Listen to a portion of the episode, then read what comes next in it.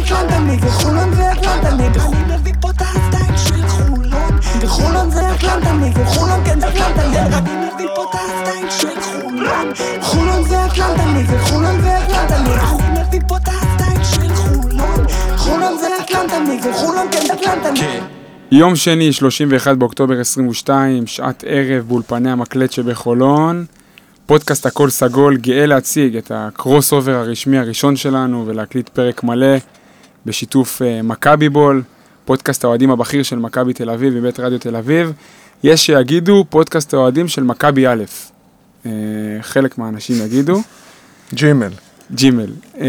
בעבירת הבחירות המתרגשת עלינו, נוכל לקרוא לזה מפגש פסגה, ממשלת אחדות, איך שלא תרצו. לצורך המשימה גייסתי את תחברי הכדורסל הבכירים משתי המפלגות הבכירות, מאצלנו כמובן שחקני הבית, סתיו טבוך, מאיר עובדיה, מה העניינים? ערב טוב. איך אתה מרגיש?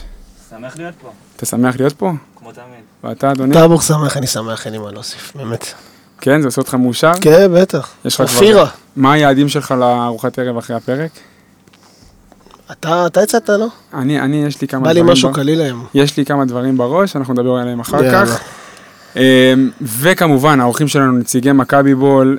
תחילה נתחיל עם האיש שאת עבודת הדוקטורט שלו עשה על ההבדלים בין ה-BCL ליורוקאפ, ושהמילה האהובה עליו בשפה העברית היא להערכתי. אלי אבלס היקר, מה שלומך? לכאורה אתה צודק, אבל אם אתם מרגישים טוב אחרי המשחק אתמול, אז מי אני שהתלונן? אנחנו, אתה מתחיל ישר, אתה באים לבית של בן, באת עם מתנה יפה.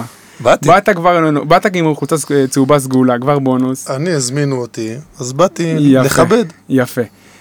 נמצא איתנו גם החבר האנליטיקס הבכיר בפיד מקבי, שיש לו פטיש לסנטרים אמריקאים שמשחקים בדרום קוריאה, אהלן דור לבנת. אהלן. מה שלומך? אני באלם תרבות וספורט. אבל גם אתם הייתם. כאילו, כן, אנחנו גם, כן, אנחנו באנו קצת, זה היה בדיוק ההפך. באתי כזה ביג סיטי לייף, עניינים, למטה, באתי כזה גם חצי רשמי, דור אמר לי, מה יש לך? אנחנו בצ'יל, אנחנו בסטלבט, ועכשיו אנחנו הפוכים. אז יאללה, לאור המשחק החם שהיה אתמול, ומשהו שרצינו באמת לעשות הרבה זמן, ולמרות, כבר צ'ירס? בוא נרים צ'ייסאים. לחיים, חברים. לחיים, שיהיה לכולם לחיים, אל תראו שקוראים עליך פרק. יפה, משהו שרצינו לעשות הרבה זמן, ולמרות ההיעדרות הבאמת מורגשת של דובי יעקובוביץ', שככל הנראה אוכל עכשיו איזה חמין, או שיושב במסעדה הסינית בחולון, מסעדה שהוא אוהב במיוחד, אנחנו נעסוק כאן באופן מורחב עכשיו באופן רציני בשתי הקבוצות, נדבר על המשחק, מה אפשר ללמוד מהמשחק, על תחילת העונה, מגמות, וכמובן שנסתכל קדימה. לפני שנתחיל, זמן טוב להזכיר שהפרק הזה, בדיוק כמו הפרקים הקודמים, ובשיתוף החברים שלנו מאייזון מקבוצת שגריר. אייזון מציעה שירות סיכול גנבות והשבת רכבים גנובים. על מה אנחנו בעצם מדברים פה? אייזון מציעה מערכת טכנולוגית מתקדמת לאיתור ומיגון רכב, בשילוב מוקד איתור מבצעי שפעיל 24/7, ומערך אכיפה מקצועי שמבוסס על יוצאי יחידות קרביות. המערכת היא בעצם מערכת מתוחכמת שמזהה התראות ופעולות חשודות רבות, כמו פתיחת דלת ברכב מונע, גרירה, הזנת קוד שגוי וכניסה לאזורי סיכון. מה עוד? מערכת אייזון מסייעת לנהג לאורך כל הדרך, לרבות לחצני מצוקה, קבלת אינדיקציות על תקינות הרכב ובקרה על התנהגות הנהג. כל זאת באופן ידידותי ונוח, ישירות לאפליקציה ייעודית המותקנת בסמארטפון שלכם. גם אייפון וגם אנדרואיד. יופי של שירות. יאללה, בוא נתחיל. אנחנו יש לנו המון כדורסל לדבר היום, אבל חשבתי שגם ניתן רגע איזה עצירה מתודית של איזה דקה-שתיים, לדבר על כל מה שנהיה מהקטע הזה של פודקאסט אוהדים, שזה נהיה להיט בכדורסל הישראלי ובכלל בתקשורת ספורט. אני חושב שיש לזה ערך מאוד מאוד גדול, ואני מאוד מאוד שמח שאנחנו ככה פה, יש לנו הזדמנות לדבר על זה. אבל איך אתם רואים את זה מהזווית שלכם? כי אתם משהו שהוא יותר גדול בקהל, הרבה יותר מורכב וגדול, ואתם צריכים לנהל את האופרציה הזאת. אתה מבין מה אני מדבר? קודם כל, זה הכיף והאהבה שלנו. כשאוהד לוקח על עצמו לעשות דבר כזה לקבוצה שהוא אוהב, אז הוא מתעסק בדברים שהוא אוהב. עכשיו, לרובנו ביום יום אנחנו לא תמיד מתעסקים בעבודה שלנו, במה שאנחנו הכי אוהבים והכי רוצים. בלשון המעטה. לא, בואו לא נפתח פה. אבל זה כיף. עכשיו, דור ואני, אנחנו מצטרפים חדשים יחסית למכבי בול. נכון, יש את הווטרנים. כן, ודור המייסדים. וזה משהו ששפו לדובי ולטלבי ולקליין. כי אתה רואה הרבה כאלה שקמים תשמע, זה דובי מחזיק אותנו ככה כל שבוע. והאוהדים מתחברים לזה, כי יש איזושהי מגמה שאוהדים אוהבים לשמוע, התקשורת המוסדית, הקלאסית, יש לה חסרונות במובן הזה של, אם אנחנו מציעים איזשהו מוצר של סיקור שהוא בא מהאהבה נטו, ואנחנו לא מתיימרים להיות אובייקטיביים בכלל, שזה גם יתרון וגם חיסרון, אנחנו לא מפחדים מחוסר אובייקטיביות, וכל הנטייה הזאת, נגיד בצייצני טוויטר שאומרים, מסקרים בערוץ הספורט יותר את מכבי, פחות את חולון, יותר את חולון, פחות את ירושלים, כל הדברים האלה נעלמים, כשאנחנו באים בריש גלי ואומרים, אנחנו אוהדים, אנחנו קודם כל באים מהאהדה, ומאהבה לקבוצה, ומכאן אנחנו נותנים את הסיגור המקצועי שלנו, ויש פה אנשי מקצוע לא פחות טובים, שנותנים את תוכן כדורסל לא פחות טוב. אז זה לדעתי המקום שלנו, אנחנו רצים כבר כמעט מעל שנתיים, אותם לא הכרתי לפני, אבל אני חושב שהשלב הזה אנחנו באים ונותנים את התוכן הזה לכולם, וגם יודעים לשלב את הערך שלנו ביחד, ולתת פייט, מה שנקרא, לתקשורת הממוסדת, לא מתוך מקום של תחרות, מתוך מקום של כאילו זרימה וכיף, האוהדים מתחברים לזה, ועכשיו נפסיק להרים לעצמנו, ונתחיל לדבר על אתמול. רגע, כן, דבר. יש פה שאוט-אוט, כבר דיברנו על פודקאסט אוהדים, אז שאוט-אוט לשועל הכתום, לא יודע אם הם מקליטים בליגה הלאומית, אבל הבקבוק שהגיע, הוא בקבוק עם סיפור. הבקבוק הזה הוא בזכות נתן אלרצי, שהוא סוג של אוברייטד, שכשהגיע לראשון התערבתי עם אבי פרנקו, אל תדאג, דאבל פיגר זו לא עושה. מה פתאום, הוא הישראלי המוביל שלנו כולה. אמרתי לו, תראה, מתחיל חזק, לאט לאט, נהיה יותר ויותר גרוע. סיבוב ראשון מסיים עם כמה? טאבוך 10-3. במוצא, אני מפסיד. סיבוב שני כבר 9-8, אל תדאג, הוא ייתן תפוש, אנחנו נצלים, זה בסדר גמור, נגמר 8.9. והרווחת בקבוק? ואביב עמד במילה שלו, והבקבוק הזה הגיע. יפה. קצת שרף לך בגרון. אנחנו מפנטזים על נתן ארצי. יפה. אנחנו מפנטזים על ארצי, ואם כבר התערבויות, יש לי חוב קטן לאוהדים שלנו מהפרק הקודם, אתה רוצה שנדבר על זה? מה זה? ההתערבות? כן, בטח. כבר אמרת את זה בקודם. לא, אמרתי שהייתה התערבות, אני רק מודיע שקניתי חצי. כרטיס יציאה. קניתי כרטיס יציאה, התערבתי עם מאיר על ארוחה של 500 שקל על איידן דלטון, שהוא קולה יותר מ-13.5 נקודות למשחק. והנה דור מרים גבות לשמיים, ואתמול אחרי המשחק, באמצע המשחק, במחצית באתי ואמרתי להם, חבר'ה, חצי, אני קונה את ההימור שלי החוצה. זה במגבלות פודקאסטים של האוהדים, אנחנו לא כאלה מבינים גדולים. יפה. אז זה הכסף הכי קל שעשיתי בחיים שלי, באמת. טוב, חיוכים, צ'ייסרים, עניינים, בלגנים. אתה רוצה לדבר על כדורסל קצת? אני לא חייב לדבר על כדורסל, מבחינתי לסיים את הפרק פה. אני רואה מה הסגמנט הראשון, אולי לא כדאי. טוב, בואו נדבר רגע על אתמול. אתמול, מתארחים באחד מנוער מבטחים אצל מכבי תל אביב, 98-78, חד צדדי למכבי תל אביב על הפועל חולון. ערב שאנשים לא רואים את זה כי אנשים מאזינים, הצד הימני של השולחן מאוד מבסוט עליו, הצד השמאלי פחות, ואנחנו צריכים לשבת עכשיו למשא ומתן, אז בהצלחה לכולם. מה אנחנו לוקחים מהמשחק הזה? נתחיל איתנו, עם הפועל חולון, אנחנו בכל זאת המארחים. השאלה, כאילו משחק ליגה, הכל פרופורציות, הכל רגיל, מה אני אמור לקחת מהמשחק הזה? מאיר, מה ראית אתמול? אולי אתה תהיה הבן אדם שאתה אומר לי, תצא מפרופורציות, כמו שאתה תמיד כותב לי בוואטסאפ. לא, קודם כל אין מה לצאת מפרופורציות. אתה רגיל לעשות את זה, אבל מכבי ניצחו את המשחק כי הם יותר טובים, בכמה רמות ובצדק. הם גם יותר עמוקים, אבל לדעתי מה שניצח להם את המשחק בעיקר זה שהבעיות שלהם הם הרבה פחות חמורות מהבעיות שלנו. כשמשחקים עם סגל של 8 שחקנים, שאחד מהם הוא לא, אני לא רוצה להגיד אפילו לא בשטף, הוא אפילו לא הגיע בכלל לעונה, הוא לא, כאילו אתה מרגיש שהבן אדם פשוט לא חלק מהקבוצה. אתה מדבר על שון. אני מדבר על שון דוסון. שון או בורדיון? אז זהו, אז תראה. עכשיו, אני מדבר איתך על 8 שחקנים, שאחד מהם הוא באמת בעיה מרכזית, כי הציפיות ממנו היו מאוד גבוהות. ציפיות של דו-ספרתי, כמו שדיברת עכשיו בכל מיני נתן ארצי. אבל דבר על ההקשר של אתמול, כי תכף אנחנו נעשה סגמנט על שון, אלי... אני אדבר. אבל אתה משחק בסוף עם סגל של 8 שחקנים, שזה מצטמצם בסוף ל7 שחקנים, עם פרדי שהזכרת, זה מצטמצם ל6 שחקנים, שמשחקים פעמיים בשבוע, את אותם סטים, את אותם דברים, זה יוצר מצב של שחיקה, והבעיות כאן הן הרבה יותר חמורות מהבעיות של מכבי, שתכף גם נדבר עליהן, שגם נמצאים בתקופה טובה, אבל עדיין יש להם בעיות. לדעתי זה מה שעשה את ההבדל, ה-20 הפרש האלה זה בדיוק הדבר הזה. טוב, אם באמת נדבר על המשחק במיקרו, אז מה שראינו זה שתי עבירות מוקדמות של ג'ונס שהוציאו אותנו מהשטף לגמרי, כי קאג'י עדיין לא מצליח באמת להיות תחליף שלו בשום צורה.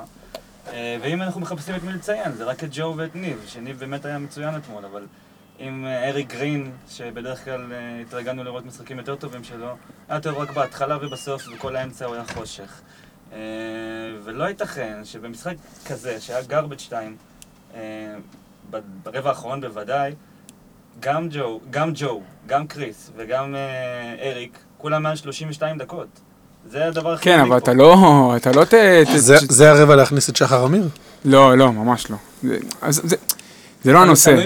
מה אתה רואה בשחר אמיר? אם אתה רואה בו שחקן רוטציה שיכנס באמת להיות שחקן משמעותי בעוד שבועיים שלוש, אז זה לא הזמן, אבל אם אתה כיום משתמש בו כמו שחקן נוער, אז זה בטח שאולי הייתה הזדמנות לתת לו קצת דקות. מילה שלכם. זה נחמד לנהל דיון על שחר אמיר, ולא יודע. הראל דדון, לא? יש כזה אחד? יש. הבעיות אתמול היו לא במי שלא שיחק, אבל במי ששיחק. לא, אבל בוא, אני הלכתי לבדוק את המספרים שלכם ב-BCL כדי להבין, אולי יש משהו שהוא מגמתי, או איך רואים את הדבר הזה. הפועל חולון מדורגת אחרונה, או ראשונה ב-BCL כרגע, ביחס של קליעות עונשין וסלי שדה של היריבה, היא לא עושה עבירות.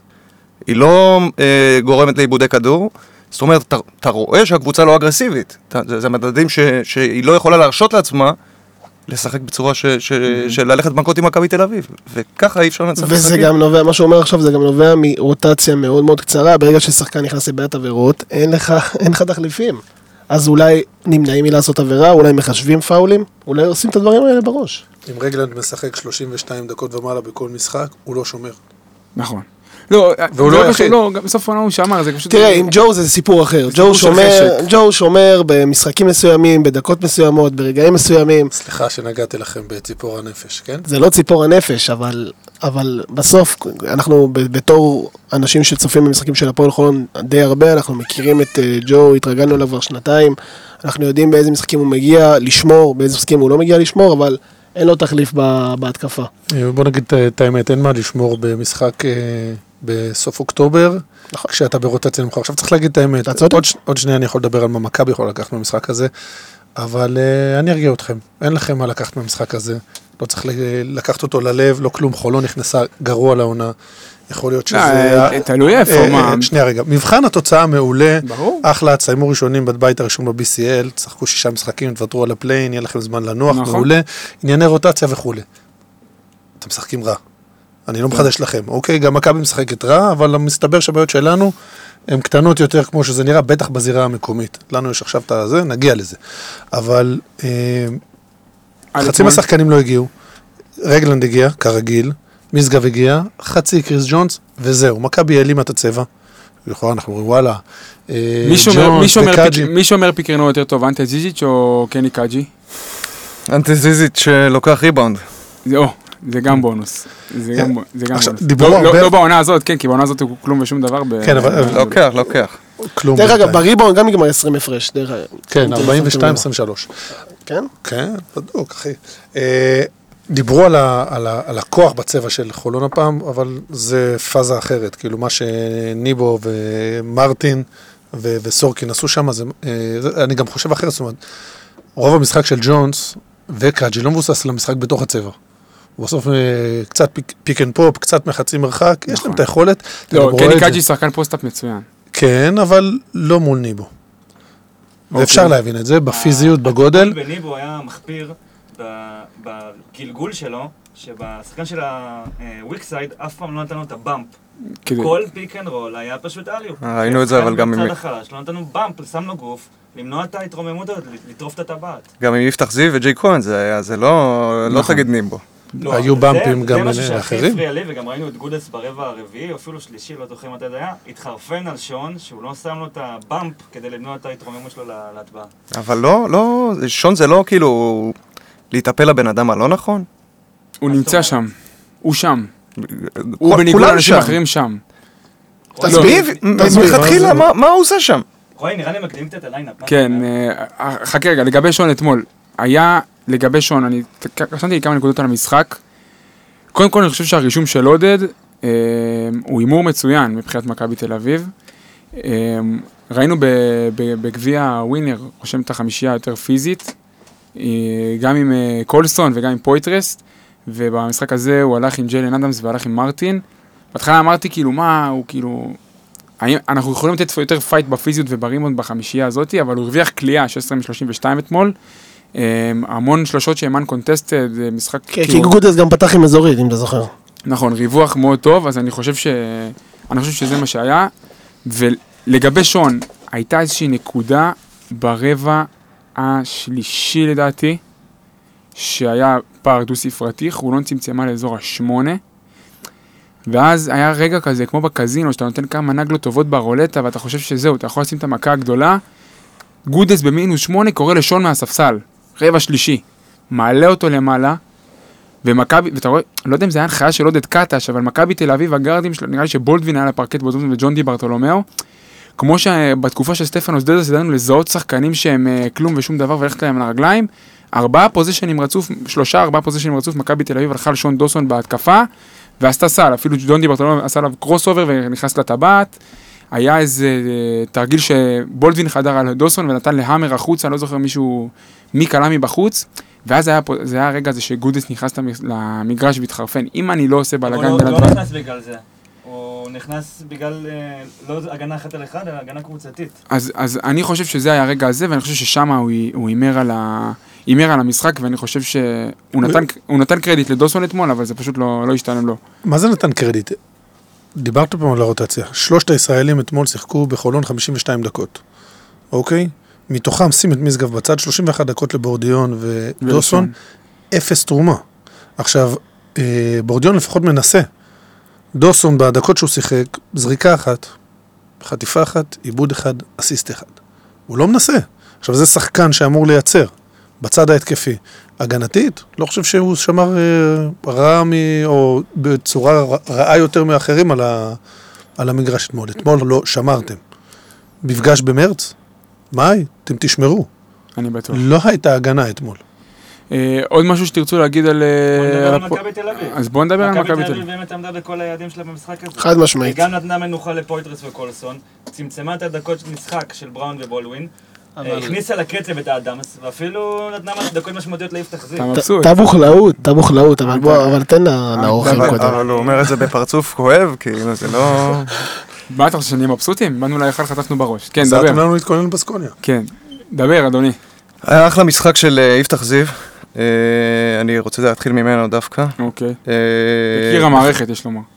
לא יודע על מה אתם מדברים, אבל פתח בחמישייה בפוזיציה של ווייט בולדווין. ובכלל, מלכתחילה להיכנס לקו המחשבה הזה, שהוא יכול לשחק ליד לורנזו במקום וייד, זו מחשבה שלא הייתה בראש שלנו, לפחות בדיונים שלנו במהלך הקיץ או עכשיו, וזה נראה טוב.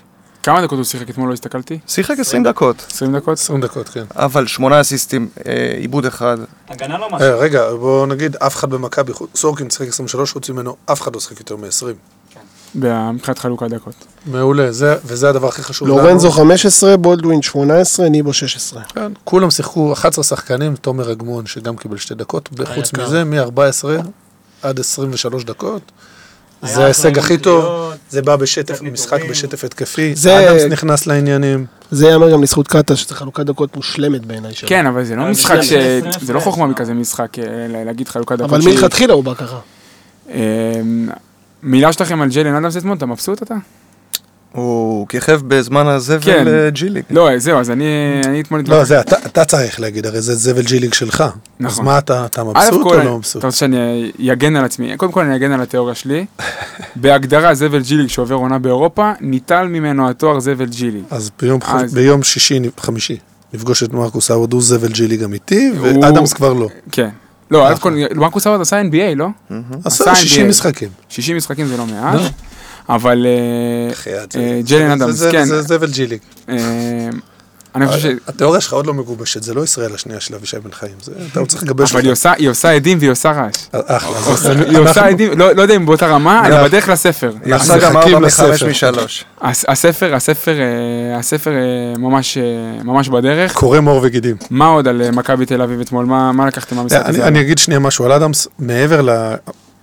בוויכוח וזה, ולמה הוא בא, האם הוא השחקן המתאים, לא.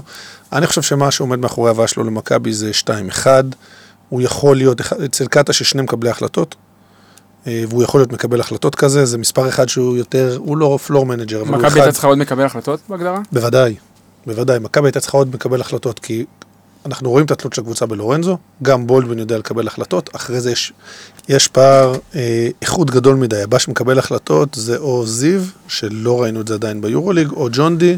דארן אילארד ואו סטיונית זה לא אנשים שאתה צריכים אותם לקבל החלטות. לא, דארן אילארד אמור לשבת בצד ולהיות השחקן הפנוי לקליעה, שגם את זה אדמס יודע לעשות, זאת אומרת אדמס יודע לתת לי דקות גם כמקבל החלטות שני, וגם כמספר 3 או כגארד שלישי, שיודע לקלוע את השלשה הפנויה, אתמול הוא עשה את זה נהדר, אבל זה לא מה שהליבתי, הליבתי יותר הסיפור של הסיסטם, והתאום שלו כבר הוא מבין את הסיסטם הקבוצתי, אתה רואה את זה, זה מה שיותר תפסתי אתמול במשחק מאשר ה-4-6. מה שבטוח, קונספטואלית, יותר מתאים מאולינס. אני חייב להגיד משהו על ג'לן אדמס, שמאוד מפתיע אותי בו, כי כשהוא הגיע למכבי, אני, הראש שלי כזה היה שחקן כזה פראי, שבאמת חסר למכבי, איזה מישהו כזה שהוא רק סקורר, אבל בינתיים ראיתי את כל המשחקים של מכבי עם ג'יילן, ואני חייב להגיד שהוא לא לוקח שום דבר בכוח, מאוד מאוד שקט, מחכה בפינה אם צריך, משחרר את הכדור, לא עושה דברים שהוא לא יודע. זה באמת יאמר לזכות מכבי וקטש במיוחד, הדביק אותו לסיסטם פרפקט. נקודות אחרונות לגבי אתמול, שנמשיך למקרו. כן, אנחנו פותחים עין בכוונה. תגיד, מה המצב החוזי של ג'יילן אדמס?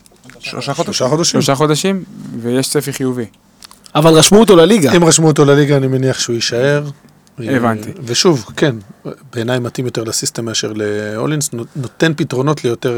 עוד משהו קטן שמכבי לקחה מהמשחק הזה, זה את באמת חותמת הסופית שאפשר לנצח בליגה עם הגבלת דקות, וזה לא בהכרח משנה נגד מי הם משחקים, עם העומק. טוב, זה לגבי אתמול. מכבי תל אביב יכולה לקחת את המסקנות שלה, גם הפועל חולון יכולה ללמוד לקראת העונה הבאה, והעונה הזאת היא בכלל בהמשך העונה. כשבאנו חשבנו על הבנייה של הפרק הזה, ניסינו לדלות כמה סוגיות מקצועיות שבאמת יכולות להיות חותכות ורלוונטיות לשני המועדונים, גם עם ההבדלים בסגל. אז אנחנו עכשיו נדלג ונזוז, ננסה לעשות איזה דיון משולב, זה לא פשוט, אבל בואו ננסה רגע לייצר דיון על שתי הקבוצות ברמה מקצועית. יש לנו משחקים ספציפיים שאנחנו נרצה להתייחס אליהם, אם זה גלאטסראי אצלנו, אם זה פנתנייקוס אצל מכבי תל אביב, וכמובן המשחק בין הקבוצות, ולקראת בסקוניה בחמישי.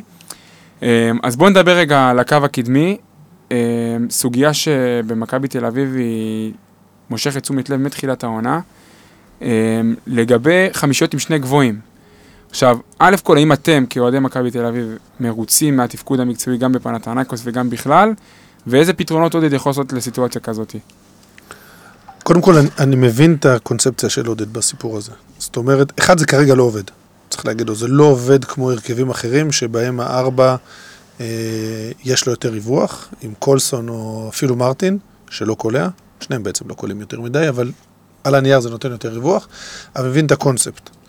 נכון, זה שני גבוהים מאוד דומים, אין לי בעיה עם זה, קטש לא יודע להסתדר עם הפפייניסים של העולם, ראינו את זה, כל האומיץ' פפייניס קלעי שלשות, חבל על הזמן. כן, אבל קטש לא יודע להתעסק עם הגבוהים הכבדים האלה, זיזי שצורך העניין, אם הוא היה נשאר, לא היה לו מה לעשות תחת השיטה של קטש, אבל יש את הפתרון, כי המספר, הארבע בשיטה של קטש, צריך לעשות את השורטרול, את היכולת לשים כדור על הרצפה של ניבו, לפויטרס אולי יש, יכולת המסירה של שניהם, עוד לא בדיוק ראינו אותה, ואת הטווח שהוא מעל למטר מהטבעת, שאף אחד מהם עוד לא הוכיח שהוא קיים. אז הבעיות קיימות, ולכן מה שחשוב שם יותר זה אחד יותר תאום בהרכבים האלה, שתיים יותר כלייה מסביבם, ואנחנו מחכים להיליארד שייתן את זה, וברגע שיהיה יותר תאום, יותר כלייה, והגרדים לצורך העניין אתמול נסעו 12-17 מהשלוש אתמול, והגרדים יחסית קולים, בשאר העמדות במכבי 3-4-5 שלא קולים משלוש, ברגע שזה יעבוד, זה יעבוד יותר טוב, זה ייראה יותר טוב, וזה גם ייתן לקטש את היתרונות שהוא מחפש, בעיקר בהגנה, בחילופים ובשמירה של הארבע על הגארד, שהוא אוהב להתחיל איתה.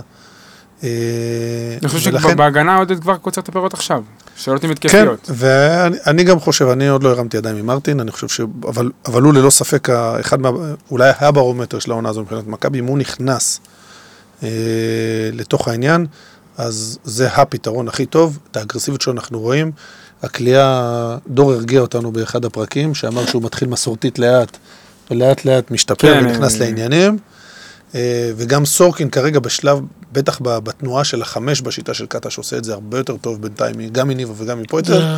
בקיצור, יש את הפתרונות האלה, התאום, הסיסטם עוד לא מספיק טוב, זה יכול להיות יותר. סופו של דבר, המנגנון הזה של השני גבוהים, יצר שלם שהוא גדול מסך על הקו, כרגע. בהתקפה או בהגנה? בשני צידי המגרש, כרגע, עם אפסייט גם שיכול לצמוח יותר, זאת אומרת, ג'רל מרטין ובונזי קולסון, זה סיפור של כלייה, ושברגע שהיא תיפול, זה יהיה יותר טוב, אבל האחרים... בונזי יש לו ערך יותר מכלייה. לא בטוח ייפול אצלו. זה כבר משתפר, אני מאמין שזה ימשיך להשתפר, בוא נקווה. על חשבון תנועה ללא כדור. אבל בוא ניקח את הסיטואציה האלטרנטיבית. הסיטואציה האלטרנטיבית היא שג'וש ניבו ופויטרס חולקים את הדקות בעמדה 5, סורקין נמחק לך, ואתה מפספס שחקן ישראלי שנותן עכשיו פריים טיים, יורוליג, הוביל את היורוליג כולו במדד, כאילו המדד האמריקאי אומנם, אבל לא משנה. הבן אדם מקבל את ההזדמנויות שלו בזכות ההרכב הזה. לא ראיתי אותו דקה אחת לדעתי העונה בעמדה 4, לא ראיתי אותו זורק שלשות, זה מה שיש. אין בעיה. זו הסיטואציה שמאפשרת את זה. השאלה שלי אם פויטרס בעמדה 4, זה משהו שהגיעו איתו מהקיץ, מהבנייה... אני לא מאמין בזה. אני לא מאמין בזה. אנחנו ראינו את זה כבר בשלב מוקדם בהכנה. אני לא מאמין בזה. מה שמעניין אם זה כבר... תשובת המלומד. אני חושש שכן, אני שמח שכן. תראה, אני אגיד לך משהו. אני חושב שדיברנו, אתה יודע, בפודקאסט הזה יש הרבה משפטנים. אבל אני חושב שקטש עם ג'רל מרטין בארבע מיצה הליכים, אוקיי? אני חושב שהוא הבין גם אחרי אתמול בעיקר, שזה לא הארבע שהוא צריך, והוא לא יכול לשחק אותו משחק שהוא רוצה לשחק בארבע. מה שכן אני חושב שיכול לעבוד, דווקא אחרי גמר גביע ווינר, זה רומן סורקין בארבע, כי כבר נוכחנו לדעת שהארבע של מכבי הוא לא צריך להיות זה שקולע השלשות, כי פויטרס הוא לא קולע השלשות. הוא יכול לקבל החלטות יותר טוב בשורטרול? וכן, אני חושב שכן. אני חושב שסורקין, מה שהוא עשה בגמר גביע ווינר בעיקר, כי שם ראינו הרבה טיפים קטנים שהוא נותן לגבוהים, הוא יכול לעשות את העבודה בארבע הרבה יותר טוב מפויטרס, ולגרום למכבי לשחק עם גבוה אחד על המגרש וגבוה אחד על הספסל, מהשני הזרים. מי בירושלים, מי היה 4 ומי 5? תומאס או בריים? בריים היה 4. או אמרה? אחלה, וה5, ובריים הוא זה שקלה יותר מ3. זה לא משנה במשחק ה4 או 5. זאת אומרת, 1 ו2 אצל קטש, יש לה אחת אולי קצת, ה4 ו5 בגדול משרתים את אותה פוזיציה. ולכן המשחק הזה והגיוון שארבעת אנשים האלה נותנים, ארבעת השחקנים האלה נותנים, הוא לא מושלם, יש שם לא מעט חסרונות, בעיקר בתחום הכלייה, ובעיקר, כאילו גם בחצי מרחק וגם מרחוק, אבל אני חושב שיש גם דברים אחרים. אני לא חושב שקטש ירים ידיים מרטין, ואם הוא ירים ידיים מרטין, אנחנו בצרה. אם אתם רוצים לשבר בועד, או שחקן להביא עם כלייה, אבל חסרונות אחרים. לא, אבל דווקא בגלל מה שאתה אומר, אני חושב שההשוואה של מכבי הנוכחית לירושלים, היא השוואה קצת לא נכונה. כי בירושלים היה המון כלייה, ובמכבי הכלייה היא כרגע תחת סימן שאלה, אי אפשר להגיד את זה אחרת. בסדר, אבל כשאני מסתכל על קטש כמאמן של סיסטם, ומאמן שרץ גם תקופה, ירושלים זה המודל. זאת אומרת, לצורך העניין, כשהכל רץ אצל ירושלים, זה הרבע האחרון המטורף שמדפקו לנו דקה לפני הקורונה, עם איזה 10 שלשות ברבע, זה כשהכל עובד. נכון, זה לא אידיאלי מה שעובר עכשיו במכבי. חזרה לפויטר, זה אני חושב שקטש הלך וראה מה פויטר עשה במכללות, ואמר בוא ננסה להחזיר את זה. בשנתיים האחרונות הוא לא היה שחקן כזה בכלל, הוא היה 5, והמעבר הזה חזרה, להחזיר לו הרגלים ומהלכים שהיו לו, הוא לא פשוט. לא בטוח שיצליח. מילה שלך על פויטרס, דור, לגבי התפקוד בעמדה 4, מרוצה כרגע, איך אתה רואה את הדברים האלה? דיברנו על זה הרבה אצלנו בפוד, אני לא חושב שיש יותר מדי מה לדוש בדבר הזה. אם זה נלווה לניצחונות, אנחנו נחיה עם זה בשלום. אנחנו נחיה עם זה בטוב, כאילו, זה בסדר גמור. מכבי מצטיינת בריבאונד התקפה כרגע ביורוליג. היא מצטיינת בפרמטרים הגנתיים ביורוליג ברמה של הורדה של אחוזי כלייה. וזה משהו שאתה מרוויח מהשני גבוהים האלה. בליגה כמובן אתה רואה זה לא רק פויטרס, כאילו זה בכלל כל הסוללה של הגבוהים. אז יש פה משהו שהוא עובד בינתיים. זה זמן באמת טוב להזכיר את נושא החמישייה הפותחת, שבאופן כללי לדעתי העיסוק הזה הוא קצת overrated, אבל אנחנו מסתכלים על פתיחת המשחקים של מכבי תל אביב ביורוליג העונה, והם לא טובים. וברוב המשחקים נוצר פער ובור גדול כבר בשלבים הראשונים.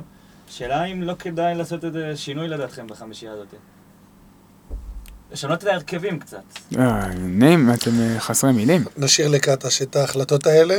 זה לא נפתח טוב, אבל עוד פעם, אני מצליח להבין את ההתעקשות של קטש. יאמר לזכותו שלקח לו זמן, אבל בשני המשחקים האחרונים הוא חי הרבה יותר טוב את הרוטציה. כמו היה קצת שנה בחוץ, לוקח לו זמן לחזור. בכלל כל סיפור הרעיון לרוטציה, כולנו מכירים את קטש שנעלם באמצע משחקים. יכול להיות גם בגלל האישיות שלו, אם הוא משלב ידיים זה נראה כאילו הוא נאבד. לא, לא, לא נאבד. קטש לא מאמן שנה, זו לא השנה הראשונה שלו, אנחנו מכירים אותו, ראינו אותו מגיע ואנחנו מדברים על זה, והוא אמר בריאיון אצל הרזמן שהוא מאמן שמרן, והפלן בי של קטש, לא נפתח פה את כל הסיפור הזה. אבל כן נראה שברוטציות דברים השתפרו, אני מבין את ההתעקשות, את היצירת היררכיה ואת הדברים, והוא מתקן את זה. ועם כל השמרנות... אני הרבה פעמים אמרתי שספרופולוס, במיוחד לא עונה האחרונה, עונה לפני זה, לא יצר היררכיה, הוא לא הייתה חמישייה קבועה אחת כל העונה, וזה משהו שחשוב בקבוצה מאוד. כן.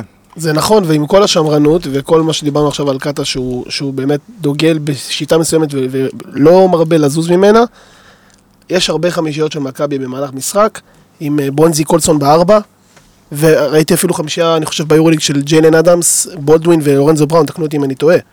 זה דברים שקטש לא עושה בדרך כלל, והוא מנסה במכבי... 3 גארדים? כן. תפתח יותר, אתה ראית פעם ראשונה בקריירה, יש משחק עם מכבי שקטש אומר אזורית. נכון. יש פה יציאה מה... אז יש פה באמת יציאה מהקופסה, וזה גם, זה נחמד לראות את זה.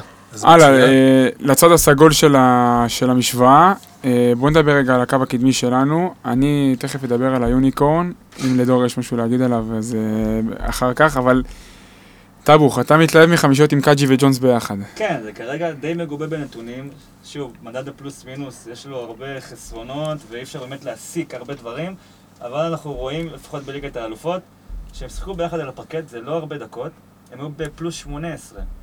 ולעומת זאת, כשקאג'י מבלה לבד על הפרקט, הוא במינוס 22. כשהוא לבד, בלי ג'ונס. אז אנחנו כבר רואים שיש הבדל משמעותי בין קאג'י לבד, לקאג'י ביחד עם התאום המגדל שלו, שהוא לא באמת תאום מגדל, נכון. הוא הרבה יותר מטר 80, משהו כמו מטר 85. אבל כרגע זה מדהיג, ראינו אתמול בריבאונד, קאג'י רחוק מלהרשים בפרמטר הזה. הוא לקח 5 ריבאונדים פחות מניב משגב. זה בכלל מדהים. ואנחנו איתו צריכים לעשות המון התאמות, כמו שהזכרתי קודם בפיק אנד רול, גם כשהוא על המגרש, זה הרבה מאוד אזוריות, וכרגע זה לא מתחבר. מאיר, אתה נפרד לשלום עם מרווין ג'ונס, אתה לא תראה אותו פה הבאה. או שאני מגזים, אני לא יודע. לא, אתה לא מגזים. קודם כל, לדעתי, ג'ונס, אם כבר דיברנו על מכבי ועל 4, זה פחות או יותר מה שמכבי הייתה צריכה, זה שחקן שלא עושה דברים שהוא לא יודע, יש לו קליעה מאוד נקייה, המשחק שלו מאוד מאוד נקי, הוא עושה את העבודה שלו בהגנה האישית, זה באמת, אני חושב שזה השיחוק שהפועל חולון השנה, מעבר להשערה של ג'ו רגן ו... אם אני זוכר נכון, הוא לא צעיר, וזה לא שסתובב. לא, בן 28, זה הגיל המושלם להגיע לשלבים האלה. ואתה חושב שמפה הוא עולה למעלה? אני חד משמעית חושב שמפה עולה למעלה, בטח... מה קרה לסנטרים האחרונים שסקרו? תראה את הסנטר שמשחק אצלך, שעבר אצל ג'ו רגלנד. ראית אותו ליד ניבו, זה לא... אתה לא חוסים אותם בקטגוריה כרגע. לא, לא, זה לא יכול לעבוד בתור 5, כמו שאמרתי, אבל זה כן יכול לעבוד בתור 4. ושוב, מרווין ג'ונס, ידיים ארוכות, רץ את המגרש בצורה באמת מדהימה. כמו שאמרתי גם מקודם, זו ההחתמה הכי טובה של הפועל חולון, משחקנים חדשים בפער. טוב, טיפה אחורה, אני מסכים איתך. עוד פעם, small sample size זה משפט מאוד יפה להגיד, אבל כרגע מאיך שזה נראה, שחקן בהתאמה נכונה ועם דחיפה נכונה של סוכן יכולים למצוא את עצמו קדימה בשנה שנתיים הקרובות. אבל אתה יודע, אפשר גם לבנות על מקרים דומים כמו של רגלנד ושל ג'ונסון. לא, אני פשוט מכיר סוכנים של גבוהים שהצטיינו מאוד בליגה בשנה שעברה, שלא היו מספיק חזקים לדחוף אותם למקומות שהם ראויים להם. אבל טוב, נעבור אחורה, לקו האחורי. או שאנחנו בקונספציה שיש פה שתי קבוצות באמת שבאמת תלויות בתלות מכרעת ברכז המוביל שלהם, כמו זה לא משהו שהוא ייחודי, אבל פה זה די בולט. הפעם נתחיל עם הצד הסגול. טאבוך, מילה שלך על ה-MVP של החודש האחרון ב-BCL. איך גנבו את זה לטי.ג'יי שורץ? הוא היה מגיע לו. נכון, נכון. מה זה? 3-0. לא, לא, לא, לא. בוא נפסידה. אז אני אומר, 3-0. בגלל המאזן הקבוצתי. טאבוך, מילה שלך על ג'ו, מדברים הרבה. מדברים על לאן אתה רואה את זה הולך? אנחנו כל הסופרלטיבים וכל הדיבורים היפים כבר אמרנו, ברמת התרומה שלו בקבוצה למשחק הקבוצתי, ועד כמה אפשר לבנות עליו קדימה מבחינת השחיקה שלו. טוב, כולם רואים שההתקפה באמת מבוססת עליו, וגם הגנה לפעמים מתפרקת בגלל הקפריזות שלו והזלזול שלו ביריב. הוא באמת בונה ומיישם הכל על הפרקט, ועד כה בליגת האלופות זה הוכיח את עצמו, אנחנו במאזן 3-0. אבל נשאלת השאלה, עד כמה זה יכול להחזיק בטווח הארוך, גם מקצועית וגם בריאותית, כי עד כה בכל המסגרות הוא 132 דקות בממוצע. חוץ מזה יוצא שוב שאני מדבר על פלוס מינוס, כי פה זה באמת מקרה חריג לגמרי. בליגת אלופות הוא עם פלוס 54 כשהוא על הפרקט, לעומת 11 דקות שהוא נח, שהקבוצה הייתה במינוס 26. זה משהו שלא רואים לא בכל יום ולא בכל עונה. אז זה מעיד רק על התלות היוצא דופן בג'ו בקבוצה. אני חייב להבין אבל מה אתם מודרגים מהבריאות. בפיבה, 6 משחקים שלב ראשון, 6 משחקים שלב שני. לא, בקטע הזה זה אופטימלי. כאילו ששחקו, שיקראו, זה העבודה שלהם. גם במסגרת אחת, שחקן שמשחק מעל 32 דקות בממוצע. זה כל זר של $100,000 משחק בארץ במסגרת אחת, 30 פלוס דקות. שחקן כדורסל, 30 דקות, 2 משחקים בשבוע. כיום, עד חודש דצמבר, אין הבדל בין יורוקאפ לליגת אלופות בכמות משחקים. אנחנו מדברים על התקופת זמן הקרובה. אלו, מכבי עם 5 משחקים באירופה? אתם עם 3? כן. פעם בשבועיים עוד רגע פגרת נבחרות? עוד רגע פגרת נבחרות? יש זמן לנוח. מה, תגיד, ג'ו רגלן, הוא שחקן יורוליג? שחקן יורוליג. אריק גרין, שחקן יורוליג? דור, מילה שלך על אריק גרין, על המאץ'. אתמול הרבה נקודות בגרבג'. אני לא סגור על המאץ' ועל מה אנחנו מקבל ממנו. מה זה המאץ'? בינו לבין רגלנד, בהתחשב במי שיושב בחוץ, מחלים מהפציעה ומחכה לחזור. יש בעיה הגנתית, אני חושב שאתם שמים לב. זה בעיקר הבעיה. אריק גרין, בניגוד, האמת, זה לא משנה. ג'ו, אני חושב שהוא כן היה יכול לתת היום, היה יכול להשתלב היום בקבוצות יורוליג בכיף, בתור רכז מחליף. גם בקבוצות טובות. לוקח אותו לפני ג'יילן אדמס, משחררים? תלוי כמה תשלם בעיות. אריק גרין אני פחות חושב. רכז הוא לא. קומבו גארד הוא לא. הוא שחקן של... הלך תסתכל במספרים שלו גם ב... ביורוליג, 9% בסיאנה, 14% בסיסטים. בוולנסיה, זה שחקן שאוהב להעיף את הכדור ומצטיין בזה. זאת אומרת, באולימפיאקוס, כשאתה משחק ליד מנצריס או דניאל אקט או כל מיני כאלה שהם גדולים ויכולים לשמור, ואתה עולה מהספסל כדי להפציץ, זה נהדר. אבל הוא עשה את זה בגיל 25, ועכשיו הוא בן 32, 3. נחמד. אחלה שחקן, יודע, אני מסכים איתו, כל אירופה יודעת שאריק גרין יודע לשים נקודות על הלוח, והוא עושה את זה מדהים. השאלה אם זה מספיק טוב בשבילכם, בשביל להשיג את הנתון החשוב מכולם, לצחונות. מה זה שחקן יורוליג? ג'ונדי שחקן יורוליג? לא, זה כבר דיון פילוסופי. בואו נכנס לדיון פילוסופי הזה, זה הרבה... אריק גרין בצד היורד של הקריירה, היה בסי, הולך, אוקיי, לצורך העניין, אריק גרין או ג'יילן אדמס, ג'יילן אדם זה אימור, אתה מאמר על האפסייד שלו. אריק גרין, אתה יודע מה תקבל ממנו במקסימום, ואתה תקבל ממנו או זה או פחות. אדם זה או זה או... מה אם אני אגיד לך שלפני שהביאו את אריק גרין, לא האמינו שזה המספרים שאיתנו. מה, אצלכם? כן. מה, אתה 20 עם האלה? אני לא חושב שמישהו האמין שהוא יקלע בכמות כזאת, לפחות בהתחלה. לא במהירות כזאת, כן. במהירות כזאת, הוא נכנס ממש לקצב, לשטף. זה מה שהוא עשה גם בטורקיה, אבל... בבחצ'ה שרשויה ביורוקאפ, הוא... אבל הוא הגיע מסין, זרים בסין בעיקר. אבל האדם חצי שנה ישב בבית, ושנה שעברה בסין, אז אף אחד לא ציפה שבטיימינג כזה קצר זה יקרה. אבל BCL זה הרמה האירופית הכי נמוכה שהוא ישחק בו עד היום.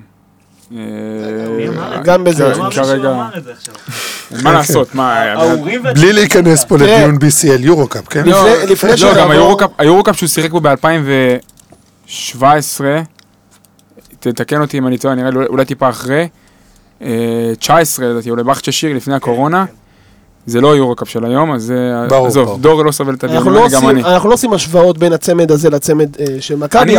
אני אומר שאריק גרין על כל מעלותיו מצריך מני עוד גארד. הוא מצריך מני נוכחות של עוד גארד בקו האחורי. הוא לא מספיק לבד. קודם כל כן. שון דוסון? יפה. הוא גארד? שון? בוודאי. 2-3 יוצר? קודם כל התשובה היא כן. אבל להבדיל ממכבי, שהצמד שלהם גם שני שחקני הגנה טובים, סך הכל. למכבי יש צוות מסייע מסביב לשניים האלה, קודם כל יותר עמוק, ודבר שני גם יותר מוכשר.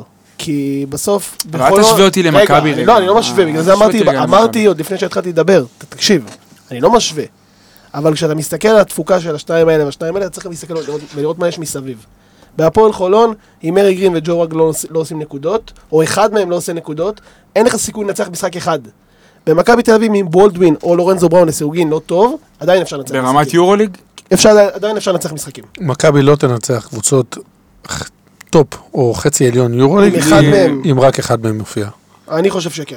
תקדים מופיע. אני חושב שכן.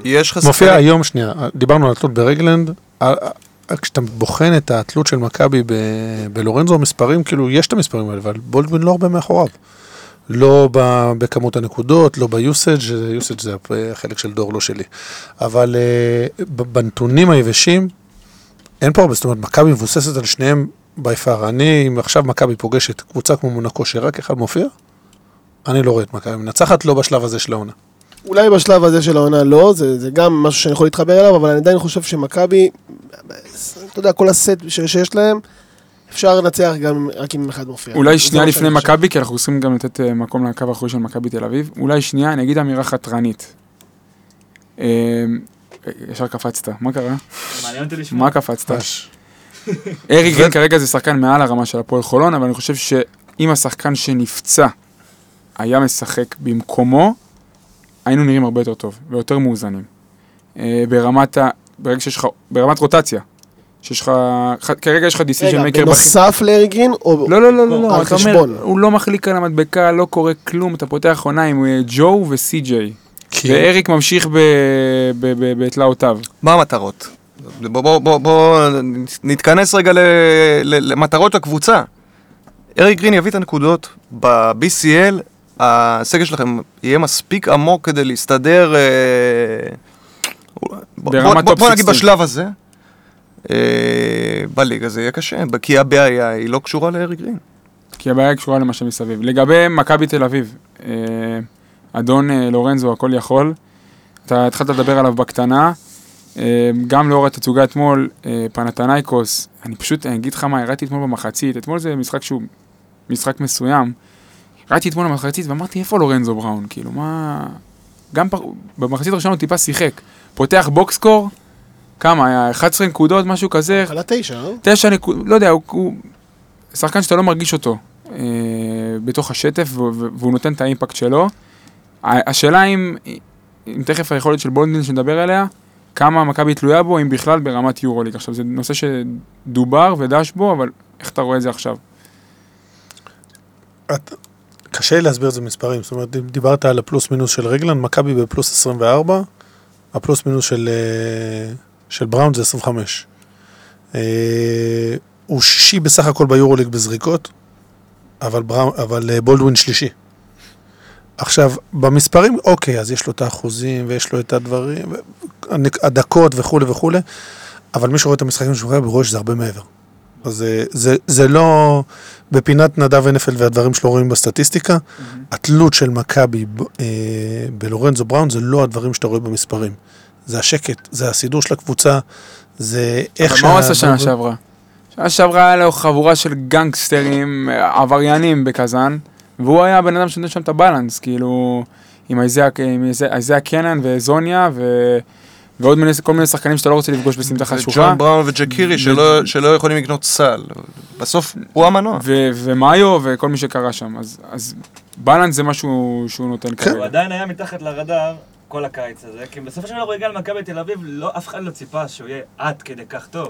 היורובסקט העיר אותו. לא, זה למי שאני אומר, ואמרתי את זה ותבדקו בזה, אני אמרתי בתחילת הקיץ, זה הרכז שאני רוצה במכבי. אין ספק, הוא היה האופציה הכי טובה של מכבי תל אביב, אבל ריאל מדריד איפה הייתה? אני לא מבין איפה היא. לא מבין, בעיה. אני חושב שמי ששיחק שנה שעברה בפנטזי... מה עם הרגליים של צ'אצ'ו? יודע מה הבן אדם הזה שווה. רק לפי הפנטזי אפשר לדעת מה הוא שווה. שנה שעברה לפחות. לגבי המאץ' בקו האחורי של מכבי תל אביב, אני אגיד כמה מילים ואז תמשיכו אותי. ווייט בולדווין, בהתחלה, כאילו עכשיו נופל האסימון, כי אם אנחנו מסתכלים על התהליך המחשבתי שמכבי עשתה בקיץ להביא אותו, אז יש את ווייט בולדווין שהיה אצל טרינקיירי, נתן עונה מטורפת, ויש את ווייט בולדווין שהתחיל את העונה אצל דושקו על הפנים, גם ברמה הקבוצתית, ואז ספחיה הגיע וככה... שחרר אותו, והוא גם חיבד את גודס וישב איתו לצ'ייסר לפני הפיינל פור בבלבאו, זה גם היה משהו יפה. אני גם ראיתי את המשחק נגד פנתניקוס, והתרשמתי מבולדווין בעיקר ברמה הגנתית. שחקן שיש לו יתרון פיזי על המון גארדים ביורוליג, דור קילח אותי בנתונים, אז כמה דברים שאני רוצה לתת שהם רלוונטיים בעיניי. המהלכים ההגנתיים שהוא הכי מצטיין בהם, זה מהלכים הגנתיים שמערבים פיזיות. למשל שמירה בפוסט, שהוא חוטף 0.42 נקודות כשמשחקים עליו בפוסט-אפ, זה בפוינט, בנקודות לפוזישן, שזה נתון יחסית מחמיא.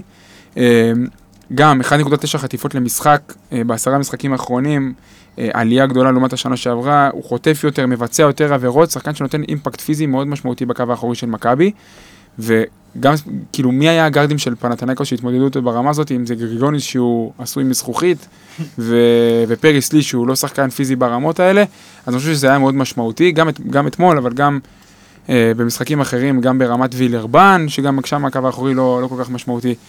היכולת של ווייט בולדווין להשלים את הפאזל בשלב הזה עם בראון, היא מפתיעה, אבל לא מפתיעה אם אנחנו מסתכלים על העונה בקזן של בראון, לצד השחקנים שהוא שיחק שמה.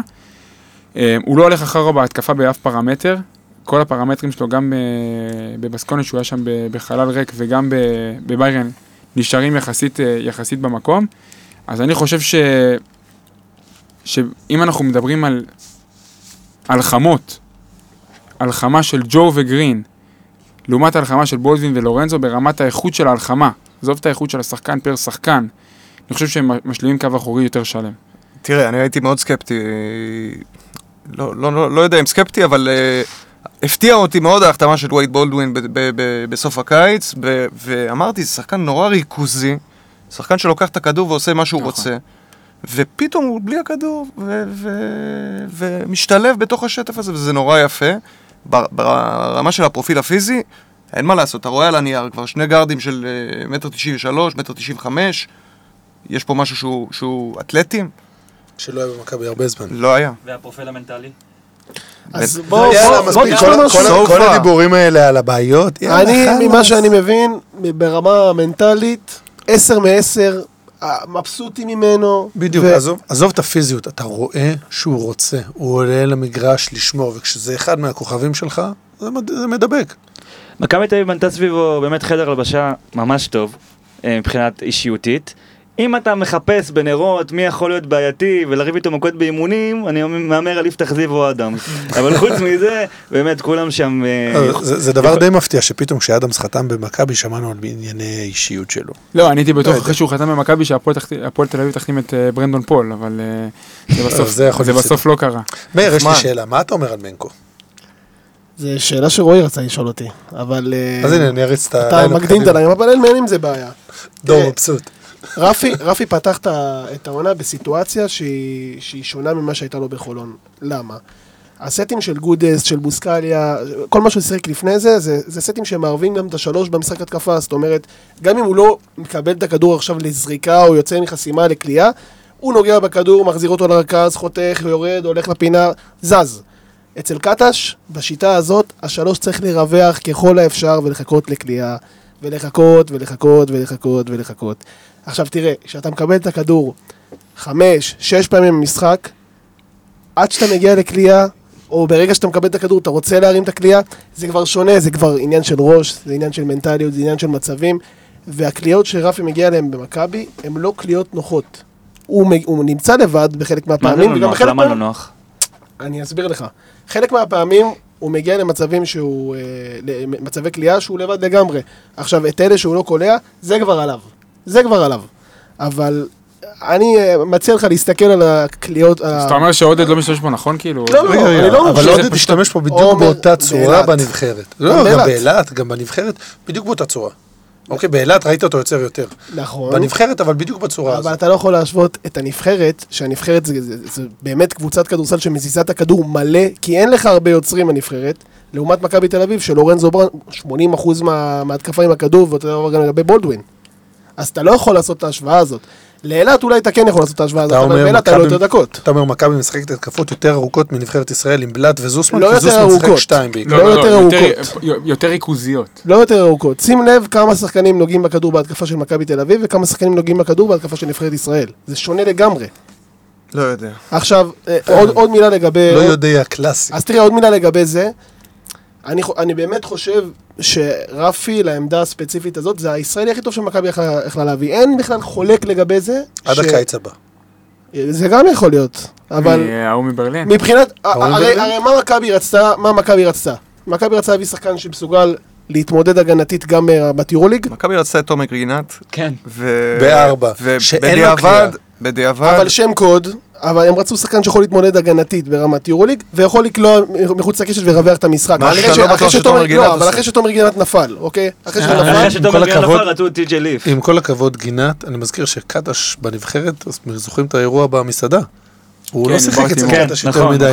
אני לא מבין איך גינת, חוץ מזה שהוא הישראלי הבולט בשוק, מתאים למכבי בשיטה של קטש, ומנקו יותר טוב. זאת אומרת, לפעמים יכול להיות שהפסדנו שנקרא, נפסדנו בקרב, ניצחנו במלחמה. לא הפסדת, אבל אף פעם לא נכשלת. ככה בונים לרדבים.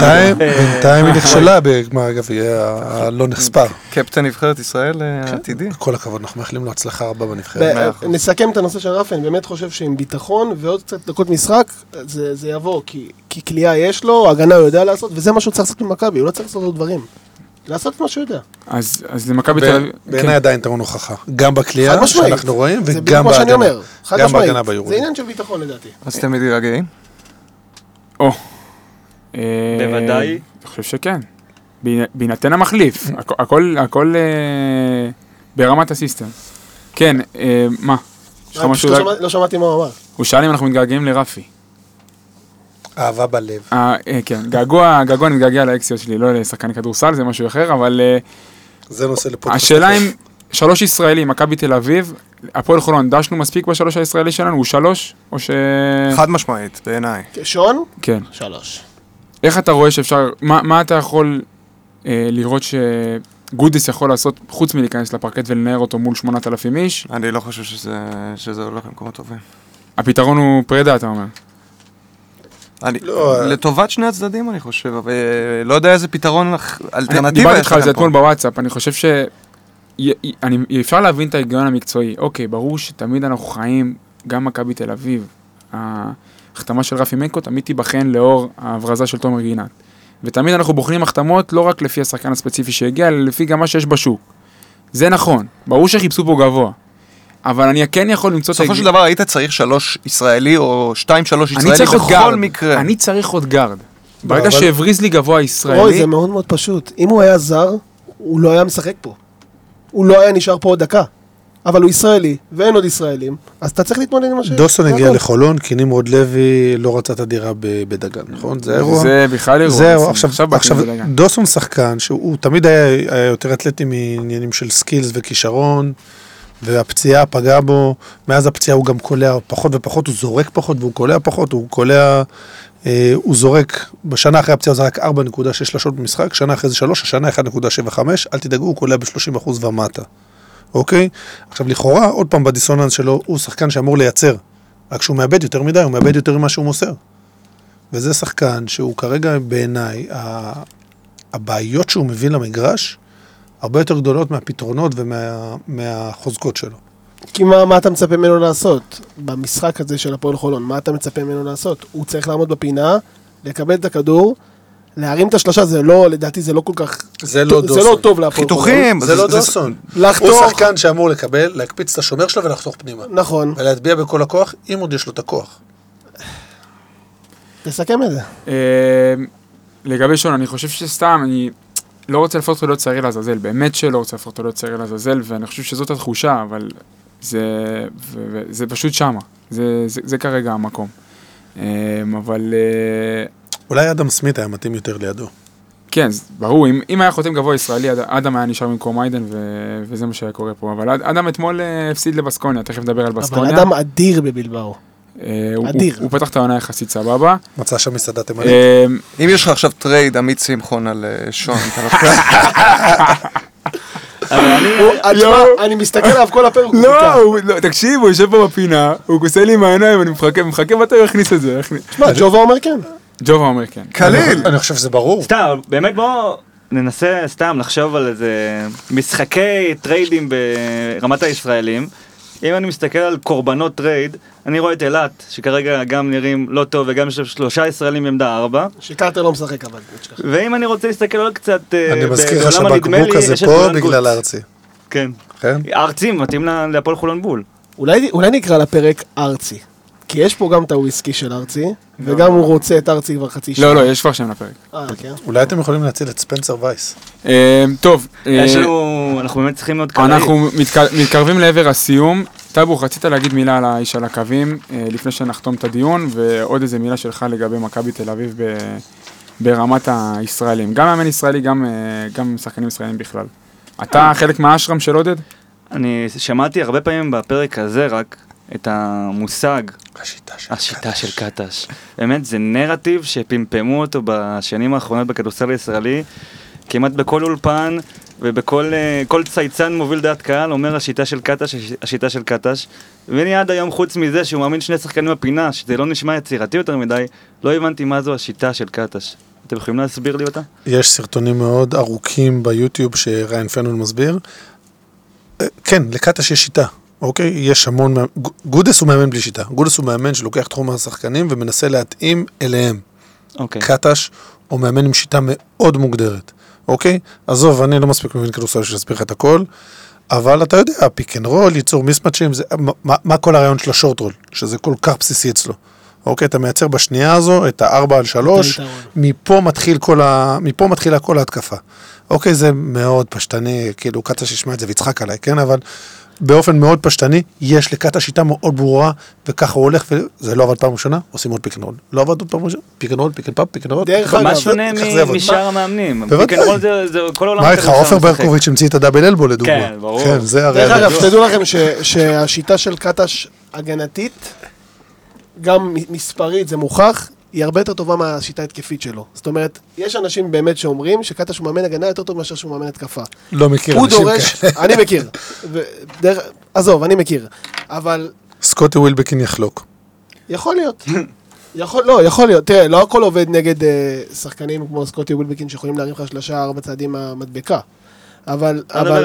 אם אתה מסתכל על איך שמכבי שומרת היום, מכבי שומרת עם שני גבוהים למטה של הקו הקדמי, ושלושה שחקן אחד שלוחץ על הכדור, ושני השחקנים שאמורים לשמור על שני הווינגים, הם שומרים דיני תמיד. הם לא משחררים את השחקן שלהם. תשימו לב לזה. הם לא משחררים את השחקן שלהם. בגלל זה, קבוצות נגד מכבי תל אביב קולות קצת. אתה יודע כמה? 76, 75 ביורוליג. זה מוקדם, זה מוקדם. זה מאוד מאוד מעט. מאוד מאוד מעט. אבל כן, בינתיים קטש הגנתית עושה עבודה אדירה עם מכבי לדעתי. טאבוך מחכה לבסקוניה, הוא... לא, יש לי דעה לא פופולרית לקראת סיום, אולי לדעתכם זה פופולרי.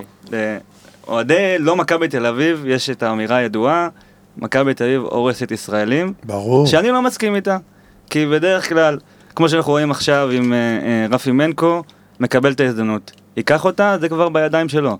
ויש עוד המון ישראלים, שוב, יכולים לבוא עכשיו להגיד לי דגן יבזורי, מורן רוט, קרי משור. בליגה הישראלית הם שיחקו. אם ההשוואה בין מכבי תל אביב לגלבוע גליל ששחקת במסגרת אחת, אז אני חושב שמכבי תל אביב נותנת להם את הבמה, לפחות בליגה, במשחקים פחות חשובים, אבל יש לי הסתייגות. כי עד עכשיו אפילו דור לא התווכח איתך. כי מה שקרה שנה שעברה עם רומן סורקין, יקיר לבכם, זה היה מגה שערוריה, כי כולנו זוכרים את מה שהיה לו עם הפציעה ביד, יחזירו את השחק עם סעד, חזר, לא היה כמו שהוא היה בתחילת עונה, 3 חודשים, שיחק 11 דקות ומצטבר ביורוליג. אז עכשיו פתאום הוא הפך להיות... יקיר המערכת. אתה משכנע, אתה משוכנעים. תקשיב, זה הראשון שאני אגיד לך, trust the process. אני אגיד לך על סורקין דבר אחד, קפיצת המדרגה המשמעותית שלו השנה, זה השילוב שלו בהגנה הקבוצתית. זה נכון. זה לא היה שנה שעברה. שנה שעברה הוא היה חור, הוא עומד בפנים, רים פרוטקטור לכאורה. כן, אבל לפני 5 דקות בנבחרת הוא הציג הגנה קבוצתית, תפקוד בהגנה קבוצתית מזעזע. בסדר, קטש מאמן עם שיטה. אגב, משחק ראשון של העונה זה כבר קצת, כולם שכחים את זה, הוא לא שיחק ביורוליג נגד ז'לגיריס. נכון. קיבל את ההזדמנות במשחק השני, 8-7 בהפסד. עכשיו יש לי אופציה לשאול אוהדי מכבי תל אביב, איפה היה השינוי מבחינת התפיסה של הקהל, שפתאום הוא יורד לספסל שורקים בוז. מתי זה קרה? תראה, וואי, אין לי כוח לדיון הזה. בגדול, אוקיי, תשאל 99% מהאוהדים של מכבי, יגידו לך, אני רוצה לנצח, לא אכפת לי מי משחק. עובדתית, כולנו כאוהדים, אם אתה שואל אותי מחר, אני רוצה את בלאט, את זוסמן, את סורקין, את הישראלים הכי טובים במכבי. חלק מהאירוע, חלק מזה לא לייצר מכבי א', מכבי ב'. אוקיי? למה, אתה אוהד מכבי ב'? אני אוהד מכבי ג'ימל כמו דור. אוקיי? של ג'ייק. וכשיש לך מישהו שנכנס לזה, ודיברנו מקודם על 2 גבוהים, ושדווקא סורקין נראה שבשיטה הזו נותן יותר פתרונות ממה שנותן הציוות הזה של ניבו ופויטרס, אז אתה אומר, פונה, עוד פעם המאמן הזה ישן על הספסל. ולכן זה מגיע, ואתה רוצה לראות את ההצלחה שלו. אם זה היה מאמן אחר, לא עוד את כך. דרך אגב, אני לא זוכר שאני צחק. הקהל היה מגיב אותו דבר אם סורקין נכנס, סורקין יוצא? כן. אתם חושבים שכן? כן, זה גם העניין של החוסר סביעות מה2 גבוהים ביחד, וזה... אם זה היה קורה בירושלים, אני לא יודע, אם זה היה... תראה, העבר שם לג'יקיץ' זה משהו שאני לא ראיתי לך מימי. בארנה לא שורקים בוז, ולא יוצאים לפני הדקה 41. נכון, נכון, אתה צודק. טוב, אבל אני רוצה לדבר על היורוליג כמוצר. יפה, אז חכה, אתה חכה. תכף נדבר טיפה על היורוליג, ותיתן את הטקסט שלך על היורוליג. מכבי תל אביב הולך לפגוש בחמישי הקרוב את בסקוניה. שהיינו בבלבאו, שנה שעברה היינו אמורים ללכת למשחק ליגה, לא הלכנו בסוף. איפה היינו? עשינו איזה טיול. בטח הייתם באיזה טרמפ בכל ה... כן, היינו באיזה טיול יפה. בסקוניה, פתיחת עונה, מכבי תל אביב חמישי בבסקוניה, אחרי זה יוצאת לסטריק משחקים מורכב, גם משחקי חוץ, משחקי בית נגד יריבות בחירות, אני לא זוכר בדיוק, לא רוצה להגיד סתם. ברסה בית, פרטיזן חוץ, הפועל תל אביב חוץ, אולימפיאקוס בית, הכוכב חוץ, ירושלים חוץ. אז נדיר. רק שנייה רגע מיקרו על בסקוניה, 3-2 פתחה ביורוליג, פתחה עם 3 ניצחונות והפסידה 2 רצופים, חטפה טרחה מקבוצת ה-BCL הנקראת וילרבן ביום שישי הקודם, 4-2 בליגה, ניצחה את בלבאו, במשחק ממש אתמול, מייקל קייזר סיים עם 6 נקודות ובוקס 1. חיכיתי לזה ממש. בסקוניה, אפורה כרגיל, או שהתוספת של הנרי היא סחורה חמה. זה לא הנרי, אנחנו לא ספרנו את בסקוניה בתחילת הקיץ, בטיפשותנו אולי. מה היה לספור שם? מה היה לספור שם? דריוס תומסון, אחלה שחקן, יורוקאפ. עשה את הקפיצה הזאת, בקלות ובטבעיות. אחלה. חכה. קליה? אני מחכה. יש לך. מרקוס האוורד, דלטון הומס, וניה מרינקוביץ', רוקוס גידרייטיס, כולם 40% פלאס, כולם ידיות. קבוצה של 38% משלוש. קבוצת הקליעה כרגע הכי טובה ביורוליג. אבל קבוצת ההגנה אחת הגרועות ביורוליג. נכון. אחת הגרועות ביורוליג. ההגנה שלהם זה קטסטרופה מארץ, אני לעולם לא ראיתי דבר כזה ביורוליג. אני לא צוחק איתך. א' ראית, בטוח ראית, אבל צריך להגיד גם, הפתיחה שלהם קצת מטה, זאת אומרת, קודם כל כולן התלהבנו אחרי 3-0 רגע, 3-0 היה מול שתי ה... נכון, ולנסיה. היה ולנסיה, ושתי הבלגרדיות.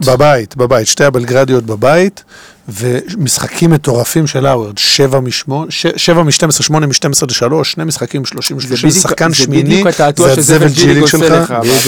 אז הנה, אתם רואים? אתה צריך לשייף את התיאוריה, אבל מאוד לא יציב מרקוס האוורד, ואני לא יודע כמה הנרי עכשיו יעזור להם, דרך אגב מפתיע מאוד מאי קוצר, סנטר שהם הביאו בהמבורג, שיתף פעולה עם קמרון טיילור וטי.ג'יי שורט. נכון, נבחרת אסטוניה. נכון. שחקן 3-3. המאמן שלהם פוגש פעם ראשונה קבוצה ישראלית מאז מאי 2020. הוא עשה אחלה חלון נבחרת הבחור הזה, הוא דפק 29 נקודות על ולנסיה, ואיזה 16 נקודות על אולימפיאקוס, אם אני זוכר נכון. אתם בועתיים. נכון? תתקדמו. לא יודע. מה שחשוב, חזרה למרקס ארוט שנתן כאילו, ואמרנו, וואו, יש לי פה איזה מייק ג'יימס חדש, שני המשחקים נגד הקבוצות בבלגרד, אמרתי 7 ו-8 מ-12, בשאר המשחקים כמה? 4 מ-16. קלאייל, זה ולג'י ליג, כן? אז המון הקבוצה הזאת תלויה מאוד ביציבות שלו. אנרי קצת יסדר את זה עם גודרייצס, שאמרנו, יש להם שחקני יורוליג. יש למכבי תל אביב יתרון אתלטי מאוד גדול. חד משמעית. מאט קוסטלו בחמש. בטח בקבי. תראה, אני שמעתי שלמכבי יש תוכניות סיים בטופ 8.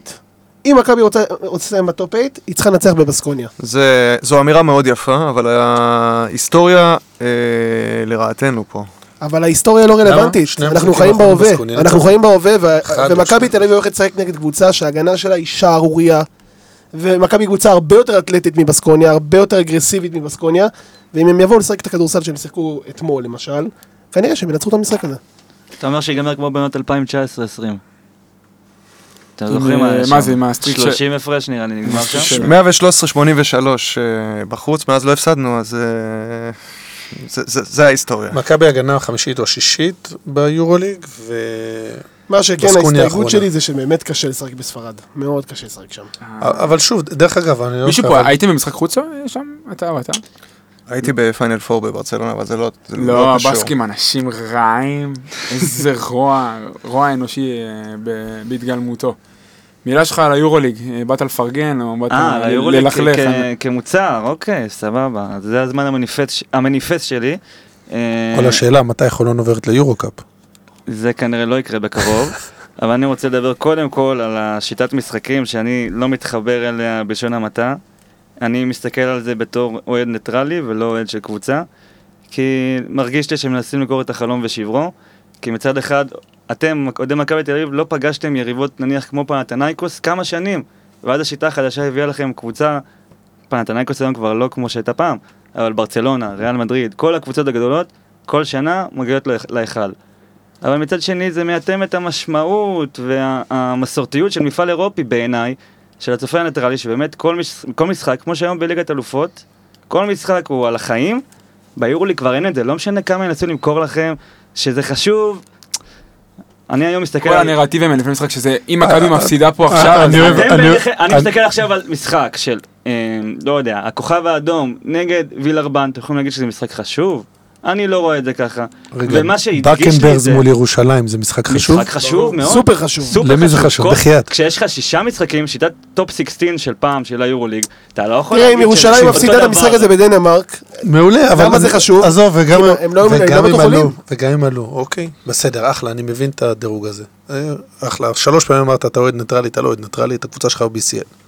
אוקיי?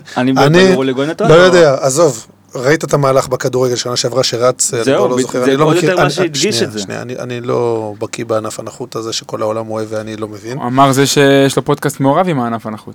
בסדר. באגב. אנחנו רוכבים להם על הגב, זהו. אבל אין לזה, בסוף, הקבוצות שמגיעות ברצלונה, פנתנייקוס, ריאל, זה משהו אחר. זה ברור, עכשיו כן, ואם אתה שואל אותי, בטח קבוצה שרוצה להילחם על להיכנס לשמיניה, כל משחק חשוב, אז כן, שז'לגיריס נפגשת עם וילרבן, זה אולי משחק לא חשוב, אני לא חלק מזה. אם אני רוצה להיות בשמיניה, ויש לי השנה מאבק אמיתי על להיכנס לשמיניה, אני בכלל לא בטוח שאני עושה שמיניה, אבל... כל משחק חשוב. אבל משחק בית נגד ביירן מינכן שלכם, עכשיו בשלב, במהלך המנה הסדירה, הוא לא שווה ערך למשחק בית שלנו נגד גלאטסראי בשיטה של 6 משחקים. מבחינת דריכות, תעשה את ההפרדה בין הסקסיות של המשחק לבין החשיבות שלו. האם יש לי יכולת לתקן אחרי זה? בוודאי.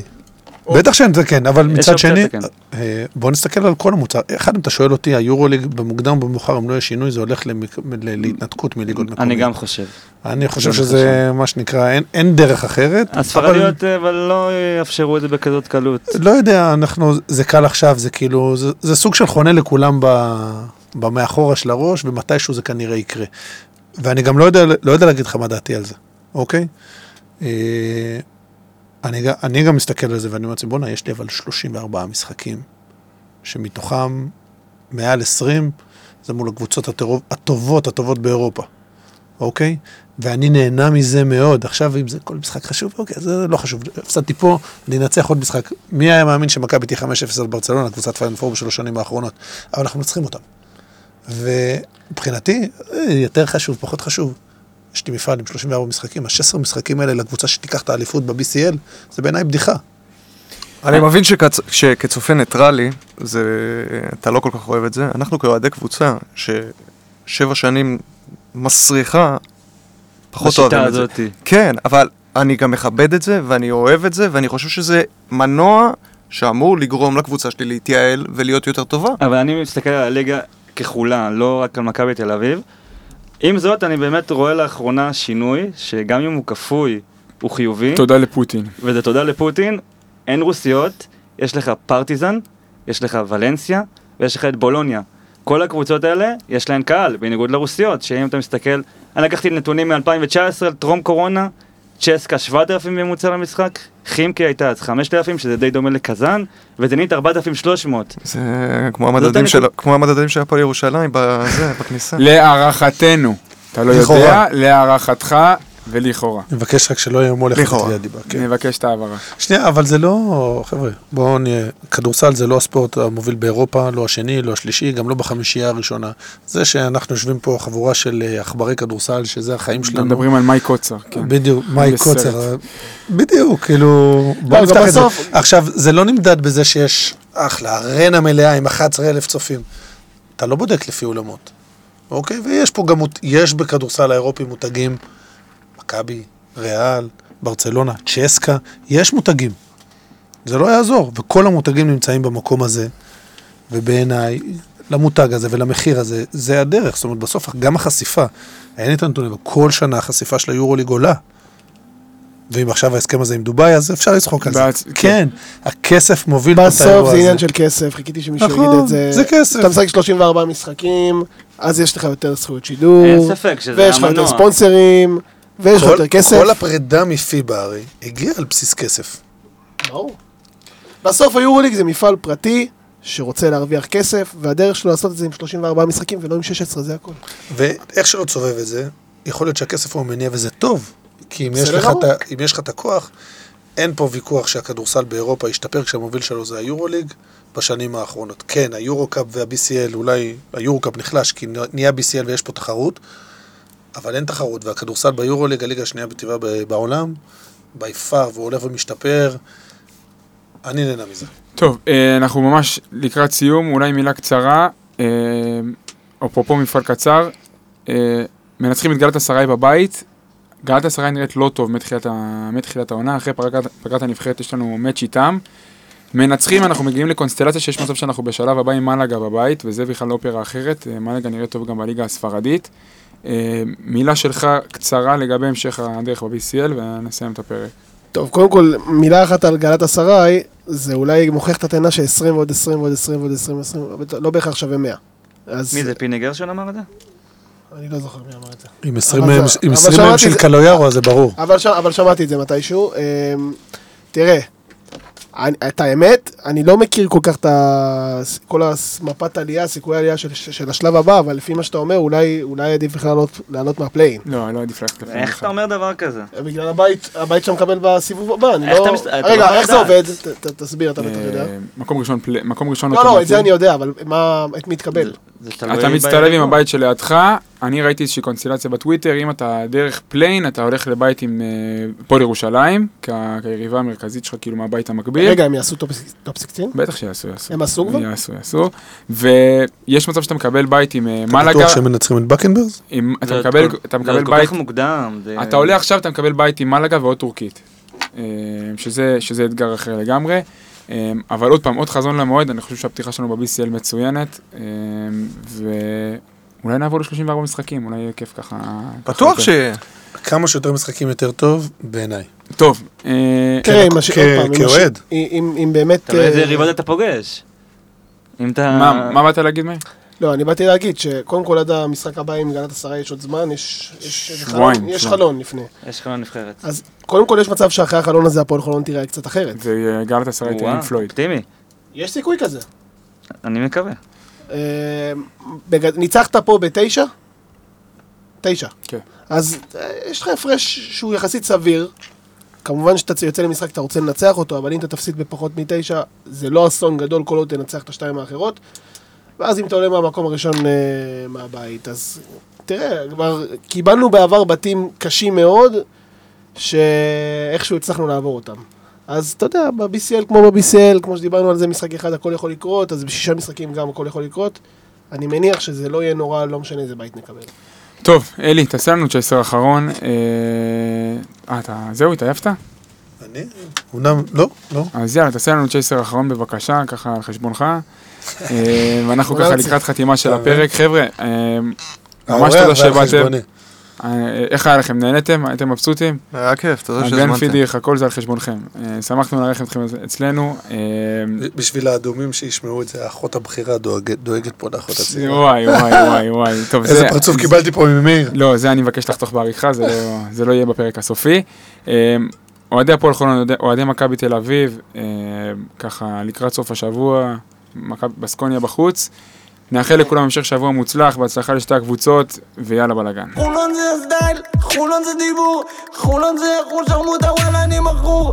חולון זה הסדייל, חולון זה דיבור, חולון זה חול שרמוטה, וואלה אני מכור. רבים נותנים פה את הסדייל של חולון, חולון זה אטלנטלי, חולון זה אטלנטלי, רבים נותנים פה את הסדייל של חולון, חולון זה אטלנטלי, חולון כן אטלנטלי.